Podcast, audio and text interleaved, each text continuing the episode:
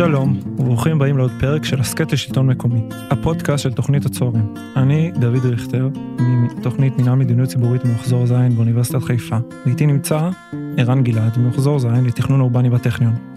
כמדי פרק אנחנו רוצים לצלול לעומק אל תוך סוגיות שמעסיקות את המגזר הציבורי ומשרתי ציבור למינם. איתנו היום נמצאת איריס נחמיה, ראש אגף בכיר וסמנכ"לית לתכנון אסטרטגיה ומדיניות ציבורית בשירות המדינה. וביחד נדבר על עולם התעסוקה, ללא ספק נושא חם בתקופה האחרונה. תודה רבה דוד. אז מי שלא מכיר, איריס היא יזמית ציבורית ומומחית בתכנון אסטרטגיה וניהול תהליכי שינוי טרנספורמטיביים בארגונים. היא דוקטור למינהל עסקים ויש לה ניסיון של שני עשורים בחיבור בין אסטרטגיה, אנשים וביצועים. בשנים האחרונות היא מכהנת כראש אגף בכיר לתכנון אסטרטגי ומדיניות בנציבות שירות המדינה. מי שלא יודע, נציבות שירות המדינה זה יחידת סמך במשרד ראש הממשלה, אה, והיחידה הזאת אמונה על 80 אלף עובדי המדינה. אה, ואיריס אה, היא כמובן סמנכ"לית התכנון. בתוך כל התפקיד הגדול הזה, היא גם משמשת מנטורים למנהלים ומנהלות צעירים. אז שלום איריס, תודה שהצטרפת אלינו, ואני אשמח ככה שתספרי לי איך הגעת להיות אחראית על התכנון האסטרטגי בנציבות שירות המדינה. תודה רבה חברים, אני מתרגשת uh, להיות פה. אני עוסקת בתחום התכנון, כמו שאמרת, מכיוונים שונים למעלה מ-20 uh, uh, שנים. הגעתי מהסקטור העסקי ולימדתי באקדמיה את הכלים לניתוח מעמיק. בסקטורים האלו באופן ספציפי הנושא מאוד מפותח ומשמש לצורכי קבלת החלטות ביחס לכיווני פעולה של הפירמה ואפשרויות הצמיחה, ניצול ההזדמנויות והיערכות לאיומים צפויים. זה תחום שהוא בעיניי מרתק מאוד, מאפשר סריקה של קו האופק, מחקר, עבודה לפי תרחישים שונים וחיזוי לצורכי תכנון והערכות של המשק ושירות המדינה לתופעות שונות, אה, שבכללן זה בעצם לתת את המענה לצרכים של הציבור שמשתנים באופן תדיר לאור השפעות שונות כמו הגלובליזציה, הדמוגרפיה, שינויים טכנולוגיים ועוד. מבחינתי כמי שעסקה, רוב המחקר שלי באקדמיה עסק בתעשייה עתירת ידע, בתעשיית ההייטק, זה היה לי מרתק ממש לראות את צידו השני של המטבע. איך בעצם ה start-up nation, so called ישראל, ישראל, ישראל, מנהלת את אותו סטארט-אפ, אה, איך בעצם הממשלה מנהלת את אותו start-up nation, ומאז בעצם כניסתי לשירות המדינה, אני כל הזמן בונה גשרים בין הסקטורים השונים לבין שירות המדינה, בין הסקטור האקדמי, העסקי, לתוך שירות המדינה, בגלל שאני מאמינה בזרימה של מידע וידע, ויכולת בעצם אה, להחליף אה, רעיונות ולשפר ככה את אה, תפקודו של המשק. מאוד חשוב הלמידה של הסקטור הציבורי מהסקטור הפרטי אצלנו.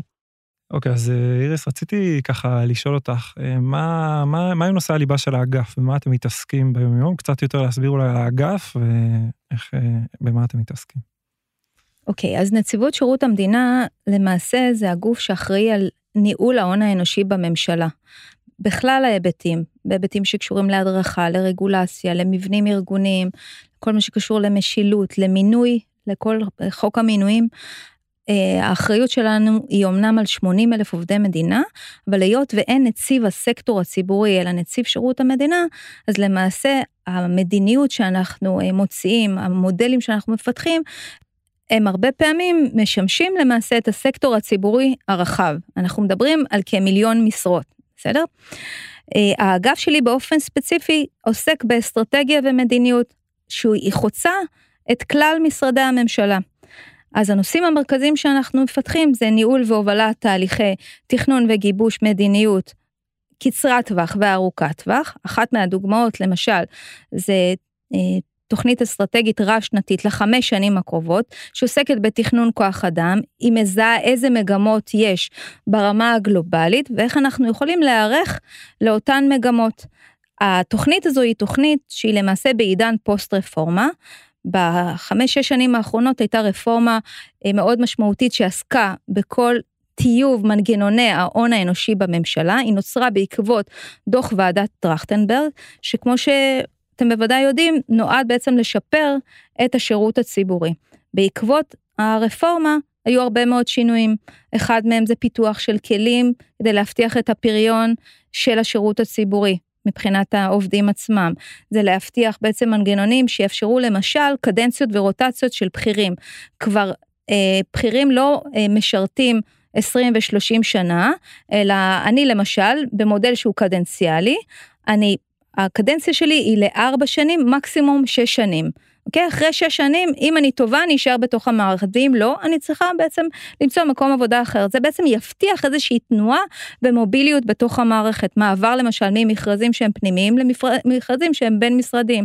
אלו פרקטיקות שלא היו קודם לכן.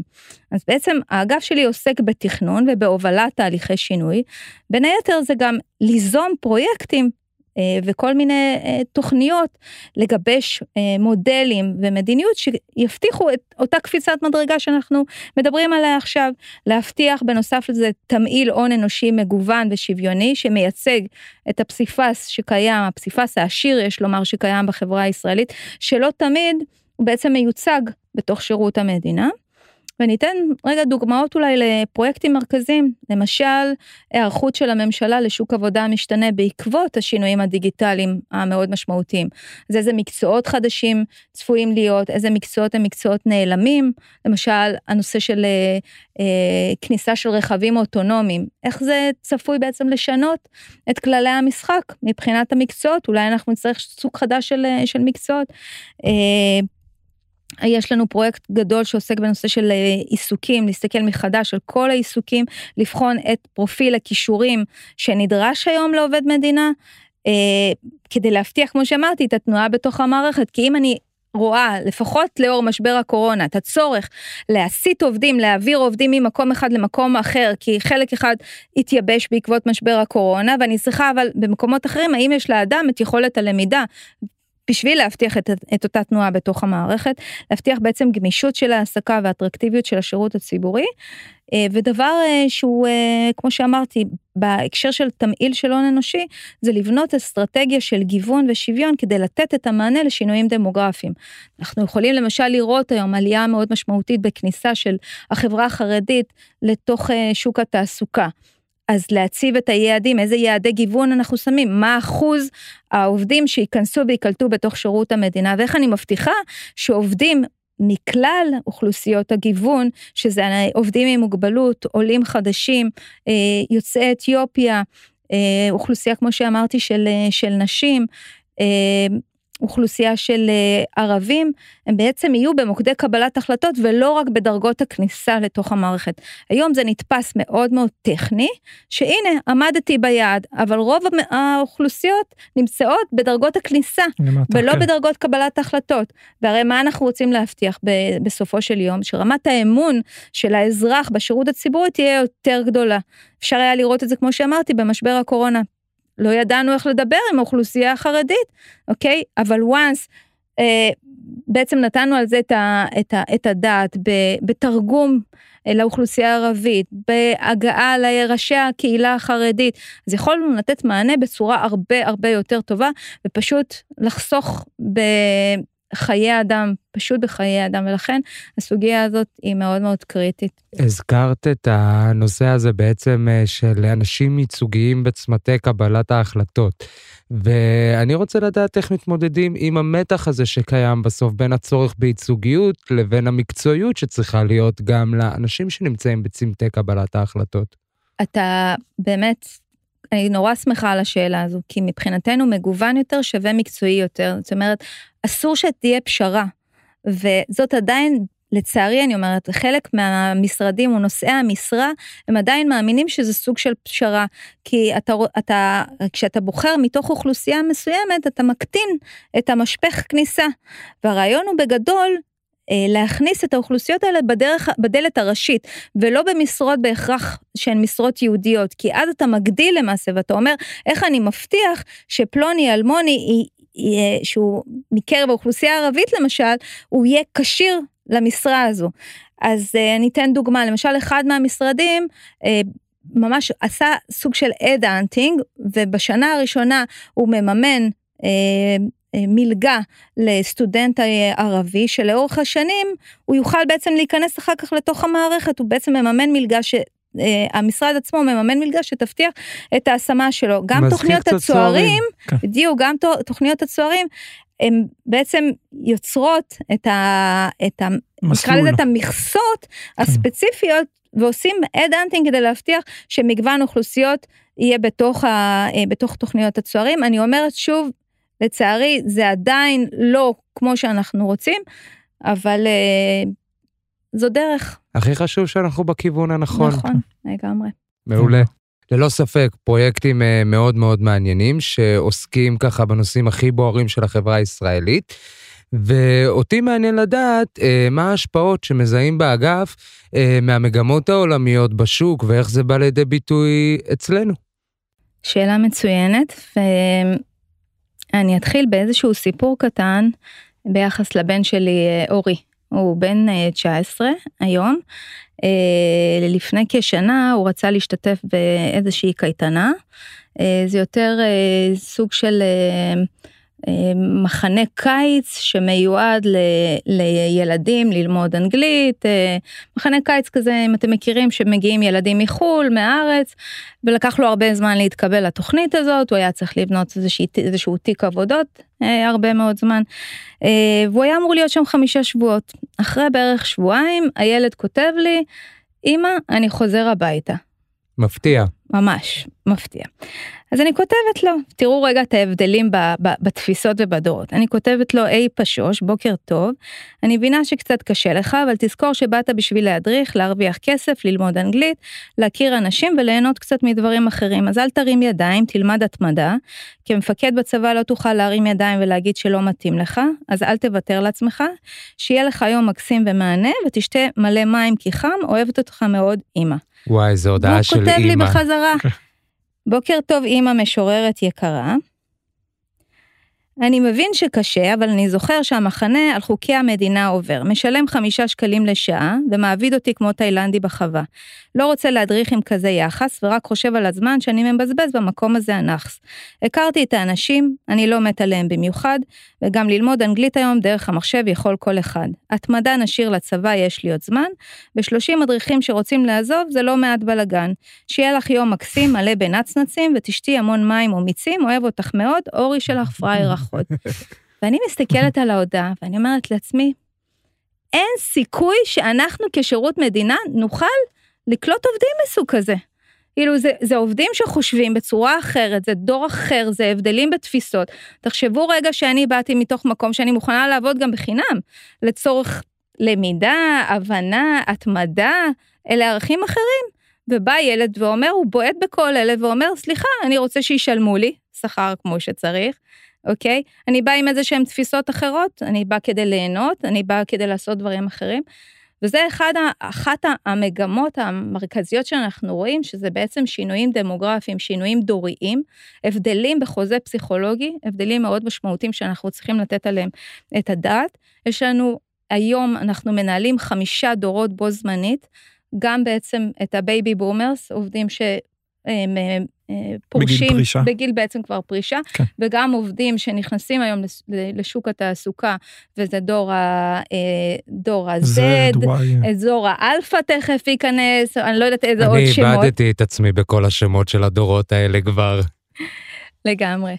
אה, אז אנחנו חייבים לתת את הדעת ובעצם להסתכל איך אנחנו יכולים לגייס את אותם אנשים, מהם הצרכים שלהם, איך אנחנו יכולים להבטיח את מה שהם רוצים בשביל שהם יוכלו בעצם, אה, נהיה מספיק אטרקטיביים עבורם בתוך אה, השירות הציבורי. הצרכים האלה שאת מזכירה זה בעצם אותו חוזה פסיכולוגי שאת אומרת שמשתנה. כן, ואנחנו ממשיכים אבל לגייס בדיוק באותו אופן, אנחנו לא משנים את, ה, את האופנים, למרות שהצרכים השתנו לחלוטין. אנחנו חושבים במונחים של גיוס לפי מסות. אנחנו אומרים, וואלה, יש לנו עכשיו 30 אלף אה, אה, אה, ביקושים ל, ל, לעבודה, הצעות ל, למשרות, תקן לעבודה. תקן למעשה. כן. כן. אז אנחנו בעצם מסתכלים, אוקיי, איך אנחנו יכולים לגייס את ה-30 אלף, שהיום אתה ואדם אולי אה, עם, אה, עם אה, מוגבלות, מנסים לחפש אה, גיוס שהוא יותר בוטיקי, הוא יותר בעצם התאמה mm. לפי פרסונה. בואי תתאימי לי, תני לי בעצם את המענה, אל תגייסי במסות בשטאנס אחד שהוא שטאנס קבוע, כי כל אחד בעצם יש לו את הצרכים האחרים, תפירת החליפה צריכה להיות לפי הפרסונות אה, אה, השונות. יש לנו השפעה דרמטית של הטכנולוגיה על שוק העבודה, כמו שאמרתי קודם, אה, הרבה מאוד כלים חדשים, מיומנויות חדשות שנדרשות, אה, מקצועות חדשים. הקצב של הטכנולוגיה הוא הרבה הרבה יותר מהיר ופער מאוד מאוד גדול ביחס למיומנויות של העובדים. כאילו הקצב הוא מאוד מאוד מהיר וביחס למיומנויות של העובדים יש פער שהולך אה, וגדל אה, לאורך אה, השנים. דיברתי על הנושא של השינויים הדמוגרפיים, אז באמת יותר אוכלוסיות נכנסות לשוק, ה, לשוק העבודה, ומצד שני, לאור הארכת תוחלת החיים, עובדים רוצים להישאר מעבר לגיל הפרישה. איך אנחנו נותנים את הדעת לזה שעובדים רוצים להישאר מעבר לגיל הפרישה, הם מאוד מאוד רלוונטיים בעולמות מסוימים, ומצד שני, תזכרו שהמערכת הציבורית היא סטגנטית, אין לנו חוקית. יותר מדי תנועה. כן. אה, דבר נוסף זה חוסר סובלנות של הציבור לבירוקרטיה מכבידה. אין לכם סבלנות, גם לי אין סבלנות, אני גם אזרחית, ואין לנו סבלנות, ובעצם זה מוביל גם לשיטוח של מבנים, הרבה יותר עבודה בשיתוף פעולה, מה שלא היה קודם לכן. אה, עלייה דרמטית בהיקף הדאטה, וקבלת החלטות שהן מבוססות נתונים, משהו שלא היה קודם לכן, אה, צורך במיומנויות חדשות, עלייה בצורך במומחים. ודבר נוסף שיש לנו זה בעצם תחרות מאוד מאוד קשה, תחרות עזה, כמו שנתתי קודם את הדוגמה, על טאלנטים. ועלייה בצורך במחוברות של עובדים, למשל בסקר האחרון של דלויט נמצא שיותר מ-80 אחוזים רואים חשיבות רבה במחוברות, אבל רק 12 אחוזים מכלל הארגונים בכלל מוכנים אה, ופועלים לחיזוק המחוברות. מה זה אומר מחוברות רגע? מחוברות, המילה מחוברות כשמה כן היא, זה בעצם החיבור של, ה, של הפרט, של העובד לארגון, הזיקה שיש לו לארגון, עד כמה הוא יהיה מליץ היושר של הארגון, עד כמה הוא קם בבוקר והוא מרגיש שהוא פועל לטובת הארגון, והוא חלק בעצם מהארגון. זה משפיע בצורה מאוד מאוד דרמטית על המוטיבציה שלו, ובסופו של דבר על השירות שהוא ייתן למקבלי השירות, ללקוחות או לאזרחים. כמה שהחיבור... רעל יש לו בעיניים למעשה. בדיוק, עד כמה הוא בעצם מחובר, והוא יהיה, כמו שאמרתי, מליץ היושר של הארגון. זה קשור כמובן אה, להשקעות שאנחנו ניתן אה, לעובד עצמו, עד כמה אנחנו נשקיע ב-well-being שלו, עד כמה אנחנו נשקיע בלמידה שלו, בתחושה שבעצם הארגון עצמו נותן לו את כל הכלים, ומצד שני, גם את תחושת המשמעות להיות חלק מהארגון. טוב, אז באמת אה, דיברנו עכשיו אה, הרבה מאוד על עולם התעסוקה החדש ועל איך אה, מנסים לחבר עובד, אבל בסוף אנחנו מדברים פה על שירות, שירות המדינה, השירות הציבורי, ואתם מתמודדים עם הרבה מאוד פערים. אז איזה פערים באמת את מוצאת בין השירות הציבורי לשירות הפרטי בנושא הזה?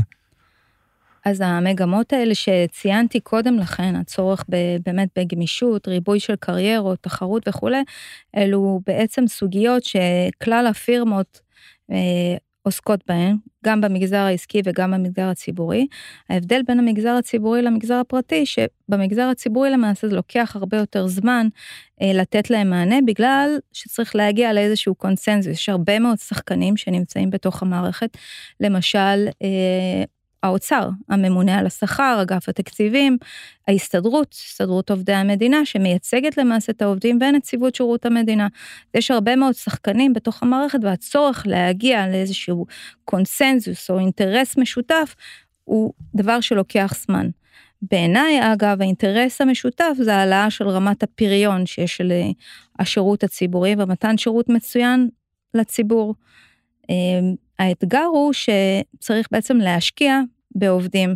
כדי שהסקטור אמ, הציבורי יצליח לאורך זמן, צריך להשקיע בלמידה לאורך החיים, בגמישות בהעסקה, בתנועה ויצירה של מסלולי קריירה שחשובים לעובדים. כמו שאמרתי קודם, ביכולת גיוס מהירה מחד, והיפרדות מהירה של עובדים מאידך.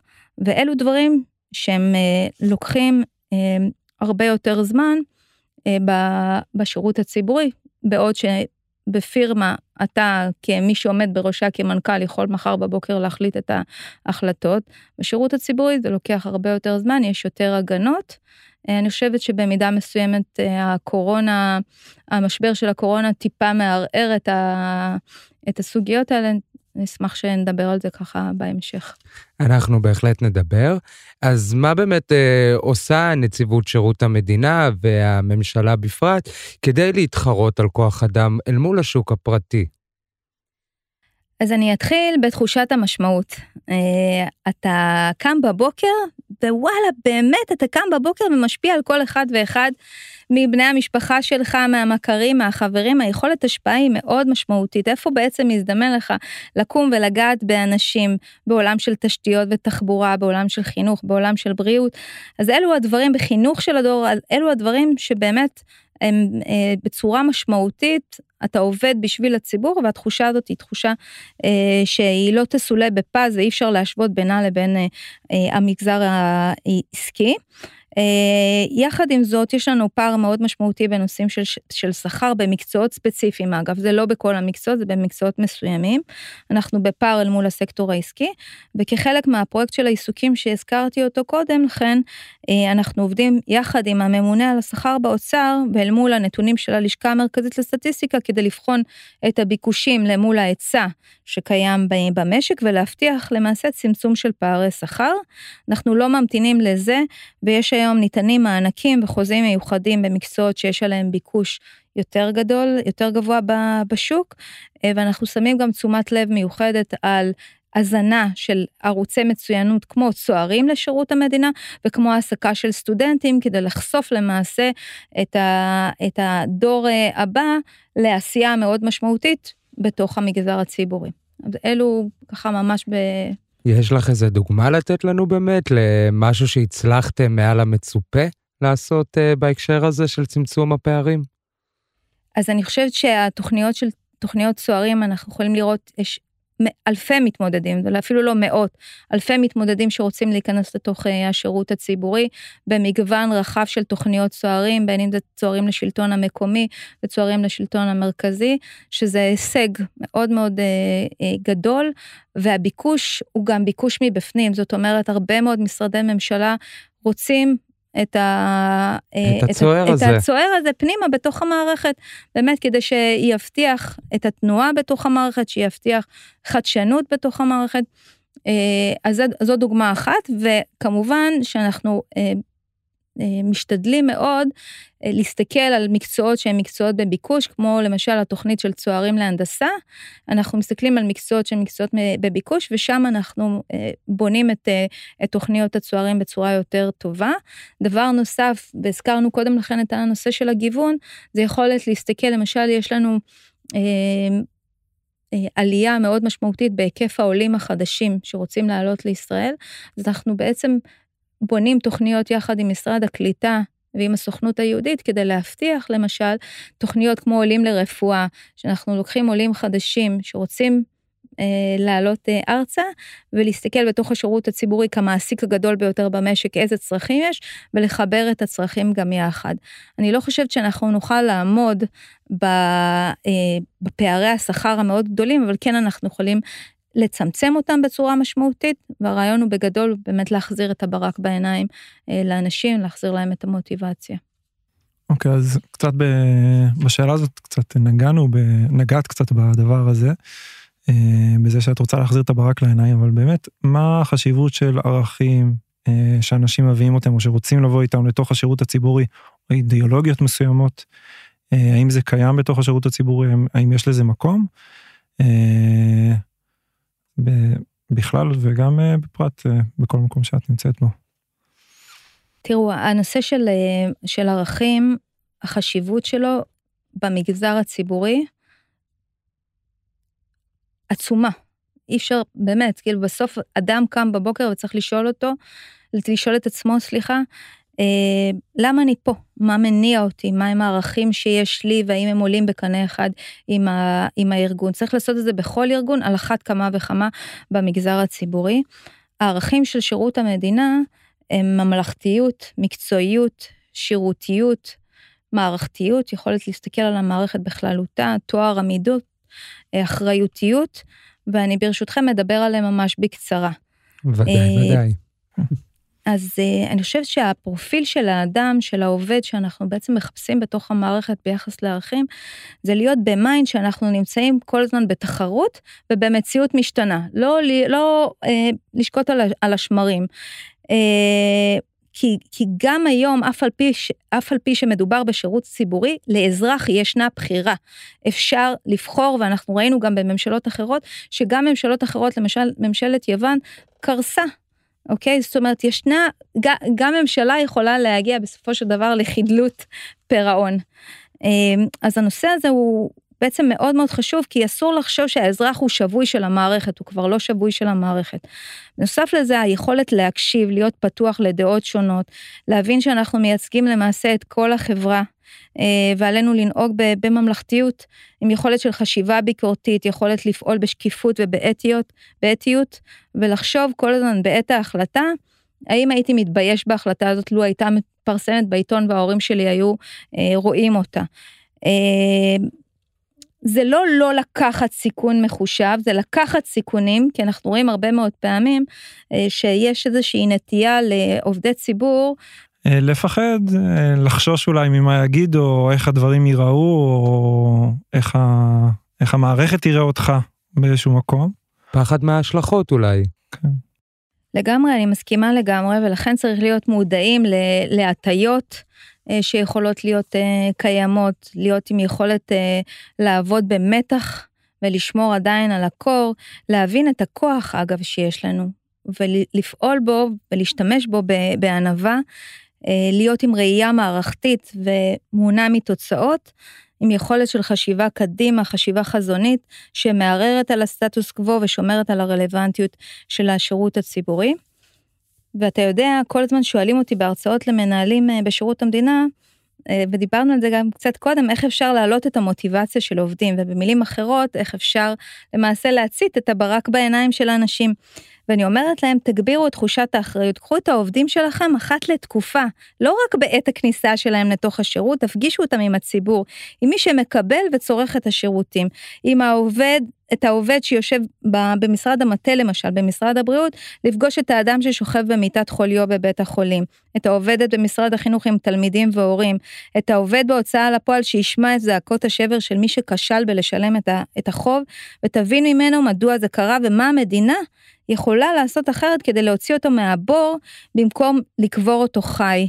להיות בעצם ממקום של חמלה, ואני מסיימת את כל ההרצאה, את כל ההרצאה, כל ההרצאה שיש לי, בביטוי ואהבת לרעך כמוך. אני חושבת שזו התכלית של עובד ציבור, להסתכל ולהגיד ואהבת לרעך כמוך, מה ששנוא עליי אני לא אעשה לאחרים. זה אני חושבת תכלית הערכים. את מחפשת איך לרענן את העובדים, איך להכניס בהם מוטיבציה, ואפילו איך לא להיות הבורג הקטן במערכת ולהגיע למצב שהעט נופל בארבע, ככה יש ביטוי על עובדי ציבור. אני לא אה. מסכימה עם הביטוי הזה, חלוטין לא. אנחנו גם אה, רואים מההתנסות שלנו שזה לא ככה בכל המקומות. יש מקומות שהעובדים מאוד מאוד מסורים, וללא ספק הנושא הזה של ערכים ובכלל הרצון להביע את עצמך בעבודה, הוא משהו שיכול אה, להניע הרבה מאוד עובדים, ואני מאוד מקווה שבאמת השירות הציבורי ככה יצליח להניע יותר מבפנים, מה שנקרא. אה, ואחרי שדיברנו קצת על הערכים והאידיאולוגיה, אה, מה את חושבת שהכלים והמיומנויות שמשרת ציבור טוב צריך? אז באמת דיברתי על זה קצת אה, קודם לפני כן בנושא של ערכים, אני אוסיף על זה.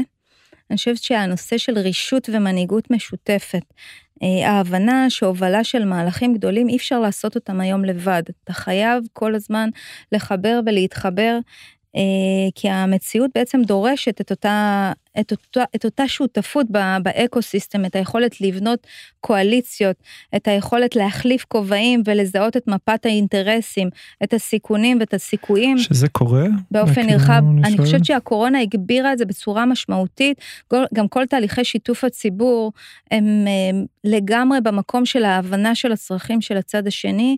אה, זה לא אומר, אגב, שמשרדי ממשלה ואגפים לא פועלים בסיילוס. אני עדיין חושבת... הם, הם עובדים בעצם, כל אחד מסתכל על חלקת האלוהים, האלוהים שלו וצריך להגביר בצורה הרבה יותר משמעותית את הראייה הרוחבית אה, ואת הראייה שהיא חוצת הארגונים, תסתכל באמת על האזרח ב, ב, במרכז. זה האזרח במרכז מכל הכיוונים שעוטפים אותו מכלל משרדי הממשלה. אה, דבר נוסף זה לשים את האגו בצד ואת העבודה במרכז, זה כל כך לא פשוט, במיוחד לשחקני נשמה. אה, השיתופי פעולה במגזר הציבורי. כן, כי, כי, כי זה הרבה מאוד פעמים אנחנו נמצאים במקום של, רגע, אבל זה שלי, אני צריך לקבל על זה איזשהו קרדיט, והיכולת לשים רגע את האגו בצד ואת העבודה במרכז, היא לא פשוטה. זה גם, הרבה פעמים זה להפריד בין התפקיד, בין הסלף לבין הרול, בין התפקיד שלי לבין, ה, לבין העצמי. וזה אה, רק ייצור אה, שירות טוב יותר לאזרח. נכון, לחלוטין. אה, איך את, אה, בסוף, אה, כשאתה מפריד את האגו, נקרא לזה, ואתה רוצה לייצר באמת שירות טוב יותר לאזרח, אה, ואתה מייצר משהו רק מקצועי, אה, האם אנשים לפעמים אומרים, רגע, אבל בסוף מישהו צריך לקחת אחריות, כאילו, על, על, על, על הפרויקט הזה שיצא, ואם הזזתי את האגו, אז מי האחראי? כלומר, איפה, איך, איך, איך מייצרים שילוב עדין בין חוסר, בין להוציא את האגו לבין שמישהו בסוף יהיה האדם שחתום על הדבר הזה. אני חושב שאם uh, עושים שיתופי פעולה, כולם חתומים על זה, וזה אולי ההצלחה הגדולה, לפחות איך שאני רואה את זה. אבל מה דעתך, איריס? אה, אני חושבת שיש כאן איזשהו בלבול של המושגים. אה, זה לא להסיר את האחריות, ממש לא. אני חושבת ש... שזה אחד האתגרים המרכזיים של השירות הציבורי, זה סגירת מעגל הטיפול בלקוח. זה להגיד, אני לוקח את האחריות על אותו מקרה מקצה לקצה, ואני אבטיח את זה שאני אדבר איתך, איתך ואיתו ואיתה, כדי לסגור את הטיפול. לשים את האגו בצד, הרבה מאוד פעמים אנחנו אה, נפגעים, אנחנו, הוא לקח לי, זה קרדיט שלי, אני יזמתי את הפרויקט ולא הוא יזם את הפרויקט, וזה בעצם משהו אחר, זה באמת לשים רגע את העבודה במרכז ולהגיד, איך אני יכול ש... שזה יצא הכי טוב שיכול להיות, מבלי שאני שם רגע את עצמי. אני לוקח את ה... באמת את, ה... את הכאב או את, ה... את, ה... את הקרדיט, אני בעצם מחבר את כולם גם יחד לכדי האינטרס המשותף. וזה בעצם התכלית של לשים רגע את העבודה במרכז ואת ה... את האגו בצד. אה, דבר נוסף שמבחינתי הוא, הוא נורא חשוב, זה גם מאוד עוזר לא להישחק בתוך המערכת.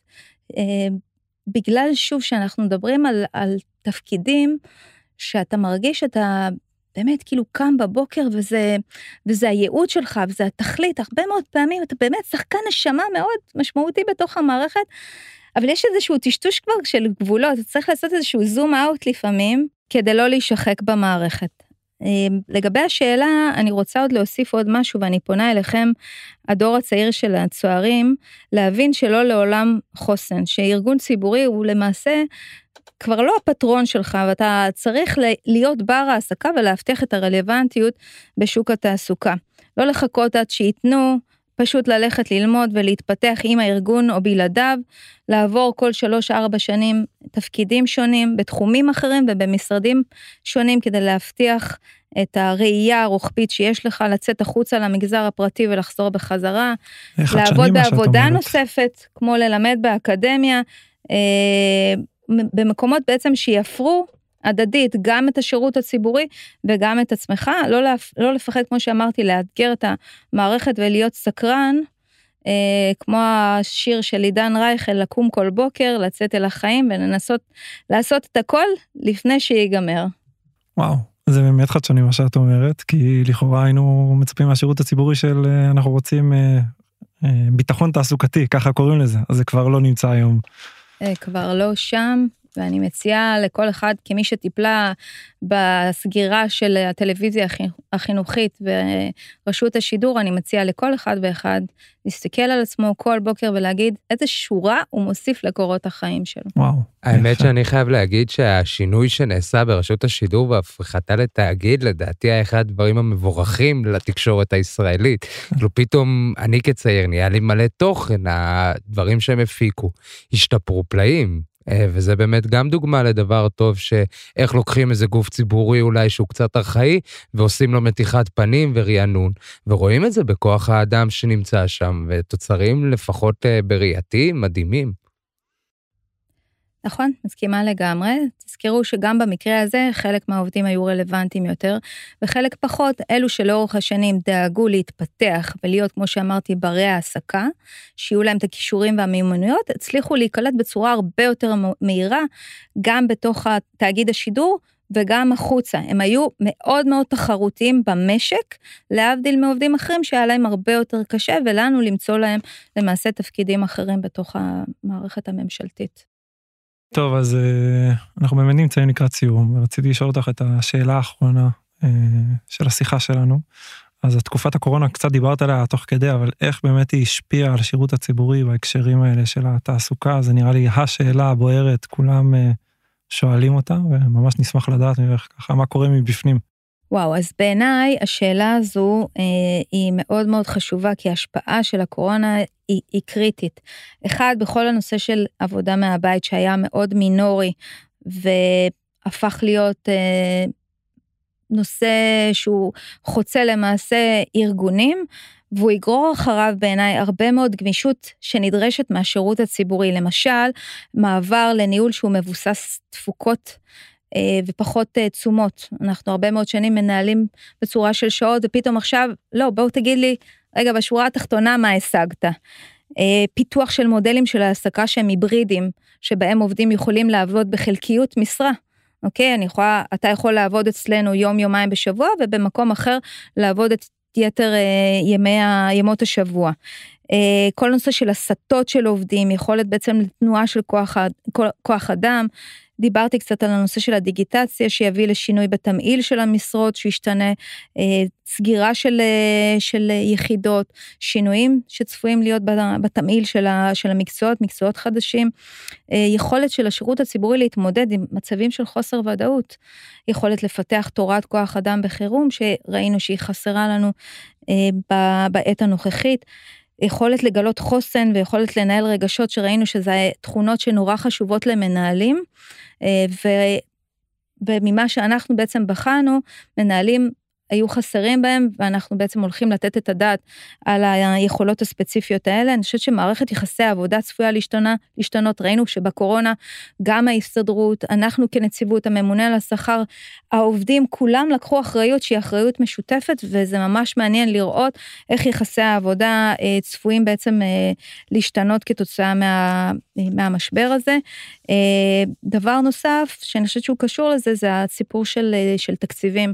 התקציבים הולכים להיות קטנים ואנחנו נידרש להתייעל בצורה אה, משמעותית מחד, ומאידך אנחנו יכולים לראות שכבר היום יש עלייה באטרקטיביות של השירות הציבורי, אה, בגלל שאנחנו היינו so called עובדים אה, חיוניים, שיש לי הרבה מה להגיד גם על הנושא הזה של עובדים חיוניים ולא חיוניים.